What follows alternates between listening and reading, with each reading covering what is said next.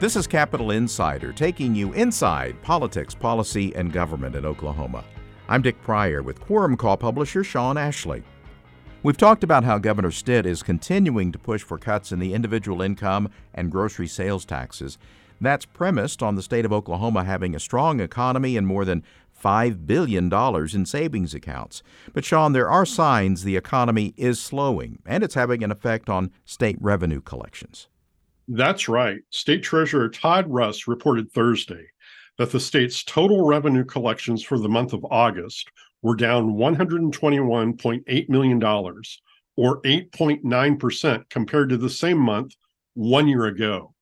That's a difference of 1.25 billion this year versus 1.37 billion one year ago.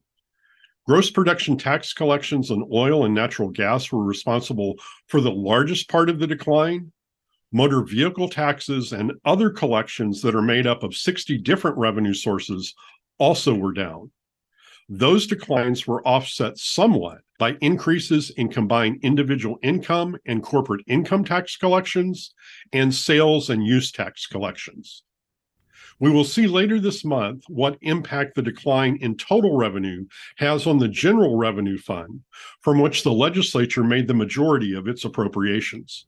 You bet. That's why these funds will bear watching. The State Department of Education is apparently partnering with an online content distribution company that produces what it calls edutainment materials, in line with the conservative right wing views of its founder, radio talk show host Dennis Prager. Shawn, his company calls itself PragerU, but it's neither a university nor an educational institution. So, what is the nature of its relationship to the State Department of Education and what will PragerU be doing here? Yeah, I've been thinking about this a bit, and, and I'm not sure I would really call it a partnership. Neither state law nor the State Department of Education's academic standards require school districts to utilize particular curricula. In other words, school districts are not required to adopt the various offerings of PragerU. Those decisions are made locally and a number of districts have indicated they do not plan to use the material. It also does not appear that there will be a financial relationship between the state or local districts because PragerU makes most of their material available for free on the internet. Now, what the organization and Superintendent Walters got out of this announcement was an opportunity to complain about so called woke indoctrination in public school classrooms, which he and the CEO did in a video posted on the PragerU website. Governor Stitt has appointed a new Native American liaison, Wes Nofire, former member of the Cherokee Nation Tribal Council. His views appear to align with those of Governor Stitt, who's had an ongoing contentious relationship with Native American nations. The appointment is not being well received by tribal officials. What are they saying?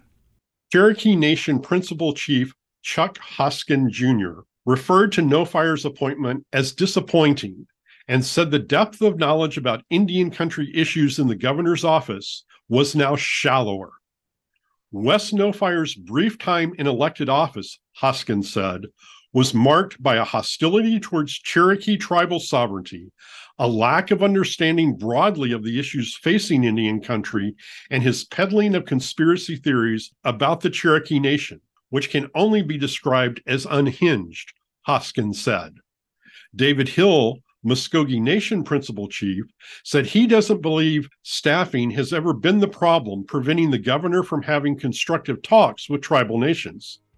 The governor sets the direction for his administration, Hill said, and he has made it clear that his policy is hostility towards tribes and their authority. It's hard to see one staff appointment changing that. All right. Thank you, Shawn. You're very welcome. That's Capitol Insider. For more information, go to quorumcall.online. You can find audio and transcripts at kgou.org and listen to Capitol Insider where you get your podcasts. Until next time, with Shawn Ashley, I'm Dick Pryor.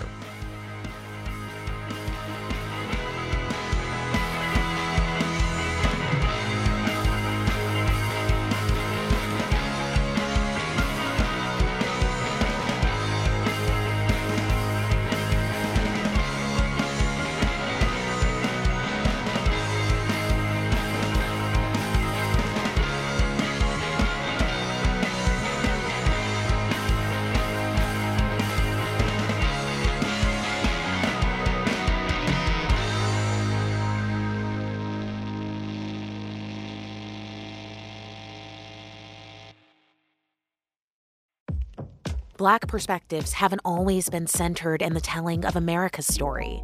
Now, we're taking center stage. Introducing NPR's Black Stories, Black Truths, a collection of Black led stories from NPR's podcasts. Search NPR Black Stories, Black Truths wherever you get your podcasts.